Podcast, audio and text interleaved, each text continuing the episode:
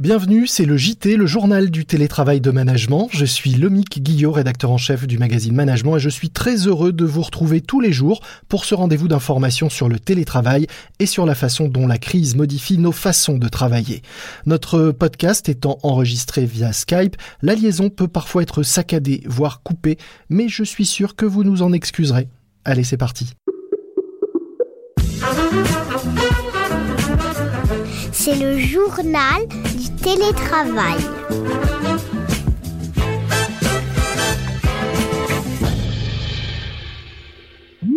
Aujourd'hui, je suis en ligne avec David Bernard, PDG d'Assess First. Assess First, c'est le spécialiste du recrutement prédictif.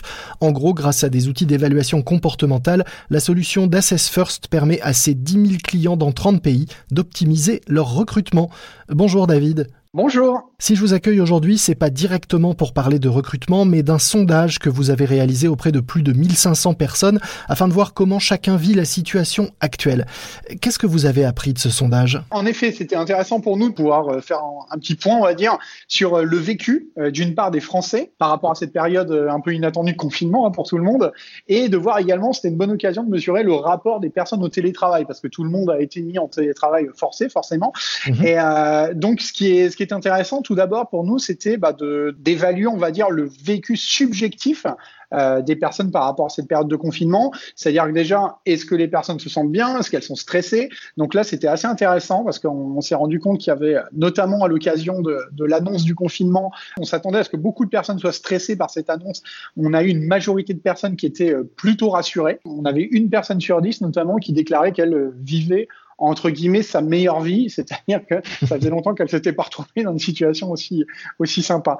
Ensuite, on a posé diverses questions pour savoir quelles étaient les conditions dans lesquelles les personnes passaient cette période de confinement. Est-ce qu'elles étaient seules? Est-ce qu'elles étaient en couple? Par exemple, c'est intéressant de voir qu'on avait à peu près deux tiers des personnes qui étaient euh, confinées, qui étaient en ville. Euh, en moyenne, une personne euh, était dans un appartement de 34 mètres carrés, trois personnes par habitat. Bon, voilà, il y a des choses comme ça. mais la partie la plus intéressante de ce sondage a porté sur la façon dont les personnes vivaient leur expérience de télétravail.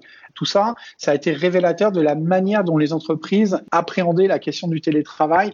On s'est rendu compte qu'il y avait quand même pas mal d'entreprises encore qui faisaient pas forcément confiance aux collaborateurs d'emblée hein, pour, pour mhm. travailler à distance. Je crois que c'est 31% de mémoire de personnes qui jugeaient que leur entreprise n'avait pas une approche positive par rapport au télétravail.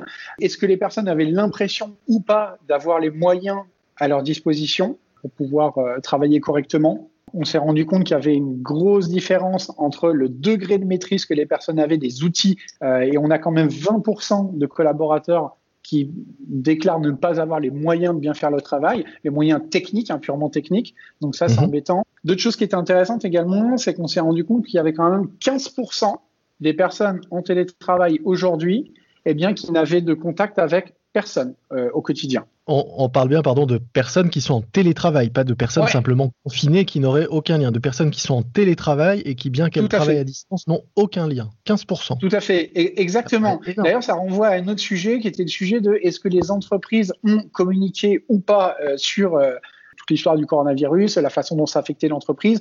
Là encore, on a 20% euh, d'entreprises qui n'avaient pas communiqué spécifiquement, qui n'avaient pas fait de communication euh, auprès de, de, euh, de leurs collaborateurs. Une autre chose également, on a interrogé les, les participants sur leur vécu peut-être plus subjectif cette fois-ci de la perception de leur efficacité, de leur performance dans ce contexte de télétravail. Est-ce qu'on est aussi efficace en télétravail que derrière son bureau habituel? Absolument. Et donc là, on a à peu près la moitié, donc 49% pour être exact, de, personnes qui pensent qu'elles sont aussi efficaces en télétravail qu'au bureau. En gros, ça change rien. 31% de la population qui pense être plus efficace au bureau. Donc c'est mieux d'être dans l'open space, d'être dans l'environnement physique de travail. Et on a quand même 20% de personnes qui, notent bah, qu'elles sont beaucoup plus efficaces euh, chez elles pour travailler que lorsqu'elles sont euh, dans, le, dans le cadre du travail. Ce sont peut-être les mêmes qui euh, déclarent vivre leur euh, meilleure vie euh, en confinement. Ah, je pense qu'il y a des chances, en effet.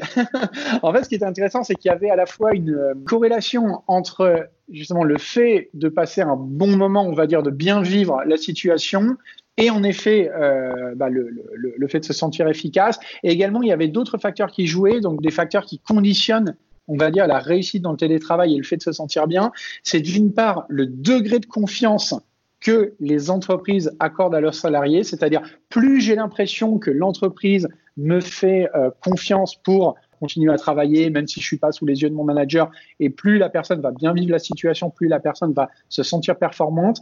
Une autre chose qui était très importante, eh bien, c'est le degré d'autonomie perçu. Est-ce que oui ou non, je me sens autonome dans mes tâches? Est-ce que j'ai les moyens tout seul de pouvoir faire mon travail.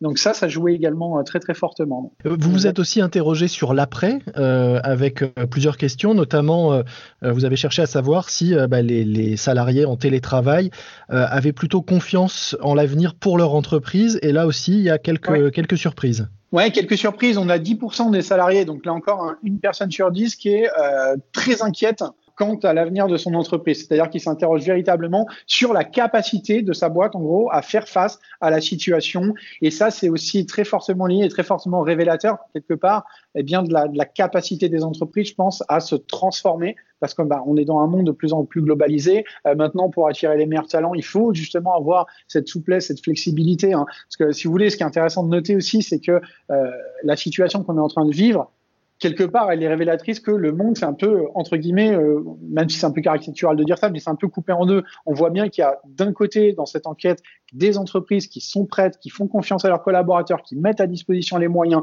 qui organisent le travail pour pouvoir euh, continuer à collaborer euh, à distance, et ceci depuis pas mal de temps. Donc celle-ci, bah, voilà, bien évidemment, la situation n'est pas simple, mais elles arrivent à faire face et d'autres entreprises dans lesquelles il n'y avait pas forcément cette confiance, il n'y avait pas forcément l'autonomie de données, euh, il n'y avait pas forcément les outils à disposition des collaborateurs.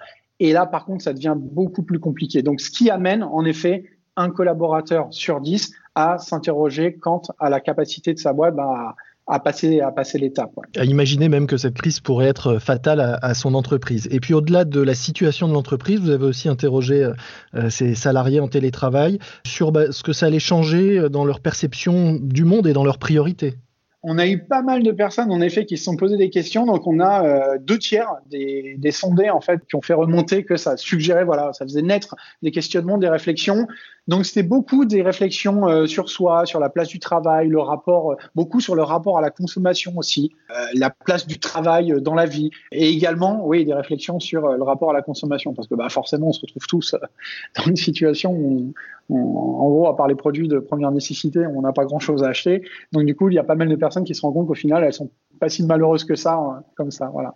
Puis on a abordé aussi quelques, on a posé d'autres questions. On oui, alors des choses plus insolites vous êtes notamment euh, intéressé à la sexualité et au confinement. Alors pourquoi cette, euh, cet intérêt et qu'est-ce que vous en avez appris? Bah écoutez, on s'est on s'est posé la question, c'est vraiment parti euh, comme ça. On s'est dit voilà, qu'est-ce que font les personnes quand elles sont enfermées? Donc euh, bon, c'est une occupation comme une autre. C'est une occupation comme une autre, absolument.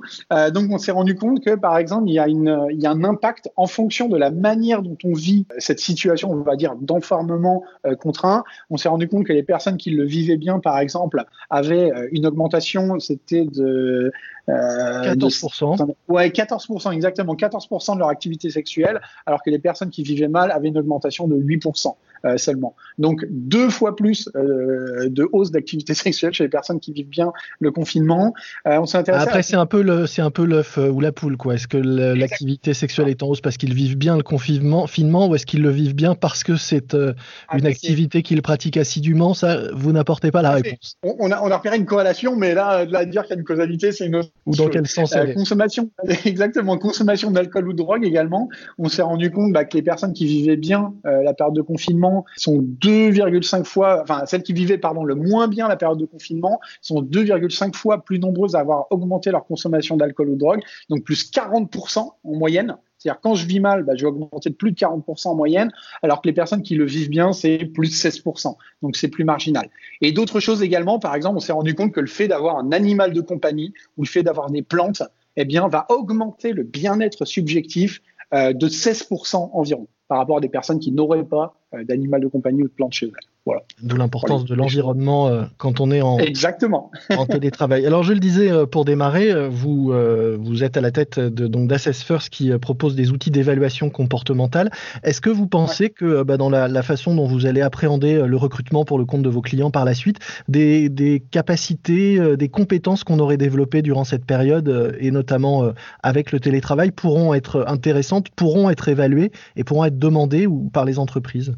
Alors oui, si vous voulez, il y a, des critères qu'on évalue depuis déjà pas mal de temps et on se rend compte qu'ils ont un impact très très fort sur la capacité à gérer notamment les périodes de changement d'une manière générale, tout ce qui a trait à ce qu'on appelle les capacités cognitives, hein, euh, l'agilité intellectuelle, la souplesse, mais pas seulement. Il y a également des soft skills, notamment qui sont très très fortement impliqués euh, dans la dans, l'aptitude à travailler à distance, à gérer cette relation de travail euh, de, cette façon, à tel point qu'on a même créé ce qu'on appelle un modèle prédictif, c'est-à-dire on a pu identifier précisément des facteurs qui font que bah, ça va plutôt bien se passer, plutôt se passer avec certaines difficultés quand on travaille à distance. Notamment, il y a deux grands axes qui sont apparus. Un axe qui joue plutôt sur nous ce qu'on a appelé le, la partie du modèle prédictif qui est centré sur la structure, un autre qui est centré sur la relation. C'est-à-dire que si vous avez de l'autonomie, une capacité à reprendre de la hauteur sur les problèmes, une capacité à vous focaliser sur les choses qui comptent, euh, une capacité à vous automotiver, bah forcément ça va être plus simple. Et ça, ce sont des critères qui sont fortement ancrés dans, ancrés pardon,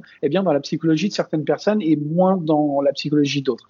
On a un, un, autre groupe de critères. Et donc ce seraient ces personnes-là qui, euh, selon vous, vivraient mieux euh, la situation ah bah, actuelle et le télétravail, évidemment. Ah, ah, absolument. Et, euh, donc l'autre groupe de critères, c'est le groupe de critères qui a trait plutôt à l'aspect, on va dire, relationnel. Là encore, si on a eh bien des besoins très très forts de connexion avec les autres, de relation. Donc là, au contraire, ça serait une autonomie plutôt faible par rapport à la relation à l'autre. Ben forcément, euh, là aussi, ça va être plus compliqué. Alors qu'une personne si vous voulez, bon, certes, hein, qui peut prendre plaisir à l'échange avec les autres, mais pour laquelle ce n'est pas un besoin crucial, fondamental, va vivre mieux la période d'isolement euh, ça semble logique et ça rejoint effectivement euh, la, discussion que nous avions il y a quelques jours dans ce podcast avec euh, Jean Pralon, qui est euh, professeur et, chercheur à l'EM Normandie et qui a récemment, tout début avril, publié une étude sur les soft skills et le télétravail, qui rejoignent ce que vous disiez avec lui. En plus, peut-être cette notion d'être capable à distance de promouvoir son activité. il nous expliquait, je vous invite à réécouter ce podcast si vous ne l'avez pas fait, il est toujours en ligne évidemment. Il nous, il nous expliquait donc que la capacité à promouvoir, à faire parler de soi et de son travail quand on était à distance était également une compétence très utile euh, au télétravail, aux télétravailleurs et qu'il le sera d'autant plus par la suite. Alors oui, certes, c'est important hein, que chacun puisse développer cette compétence, mais il y a aussi euh, le rôle qui va être accru euh, de la part des managers, c'est-à-dire que le manager qui est dans, qui vit toujours dans l'ère du command and control, qui a l'impression que voilà, il faut toujours être, un manager est là pour surveiller le travail des autres, pour s'assurer combien il fait bien le job Certes, oui, il y a une petite partie euh, qui, relève de ça, mais là, on se rend compte que, eh bien, de plus en plus, on va attendre du manager bah, qu'il soit capable de créer et de d'entretenir ce lien, cette connexion avec ses collaborateurs, pas simplement pour valider qu'ils ont bien fait leur travail, mais également et surtout en cette période, eh bien de s'assurer que voilà, de faire des, des petits check-in euh, réguliers, s'assurer simplement que les collaborateurs se portent bien, que tout va bien. Des fois, envoyer un petit Slack, un petit message ou passer un coup de fil, faire une visio, euh, même si c'est pas en lien direct avec le travail, on se rend compte que c'est très très important. Ce sont des outils que vous utilisez vous-même euh, au sein d'Assess First. Comment est-ce que vous êtes organisé? On a à peu près le même mode d'organisation que celui qu'on avait avant. Hein. On réunit toute la boîte, donc on est un peu plus d'une soixantaine de personnes maintenant. Donc ça, c'est le lundi euh, tous les 15 jours. Et on a mis également bah, en place des événements un peu plus informels. Tous les jeudis soirs, on a un apéro. On a euh, des personnes qui jouent à des jeux en ligne euh, le, midi, qui leur permettent justement bah, de conserver ce lien. Et puis, on, de toute façon, on avait déjà déployé tous les outils nécessaires du type Slack, par exemple, pour la communication.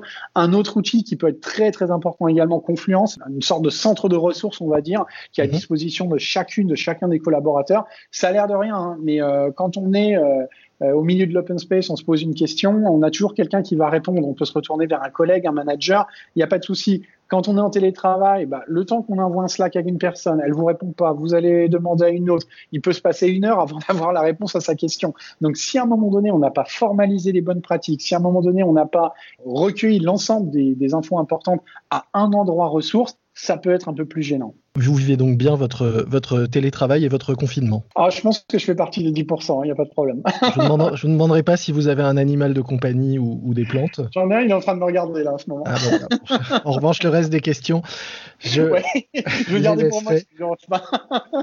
je vous invite donc, euh, pour ceux que ça intéresse, nous mettrons un lien vers plus de détails et d'infos sur le sondage. Donc euh, merci beaucoup David Bernard. Je rappelle que vous êtes euh, président d'Assess First, donc spécialiste du recrutement prédictif et que vous venez de réaliser un sondage assez complet et intéressant sur euh, le télétravail et la perception du confinement par euh, les salariés français. Merci à vous. C'est la fin de notre JT, le journal du télétravail. Un morceau à ajouter à votre playlist de confinement. L'école est finie de Sheila, alors que l'école devrait peut-être reprendre le 11 mai prochain. Une chanson dont les paroles disent Donne-moi ta main et prends la mienne.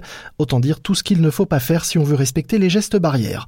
Et puis un podcast que je vous recommande, Insta Podcast, un podcast qui présente des témoignages d'entrepreneurs qui réussissent et qui font du business grâce à Instagram, un podcast réalisé par les équipes bah, d'Instagram en France avec plein de conseils pratiques et de bonnes idées pour celles et ceux que le business en ligne intéresse. Insta Podcast à écouter sur toutes les plateformes.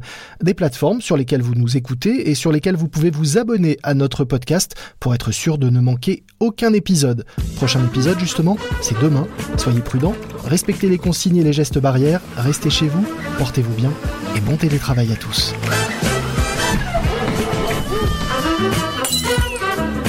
C'est le journal du télétravail.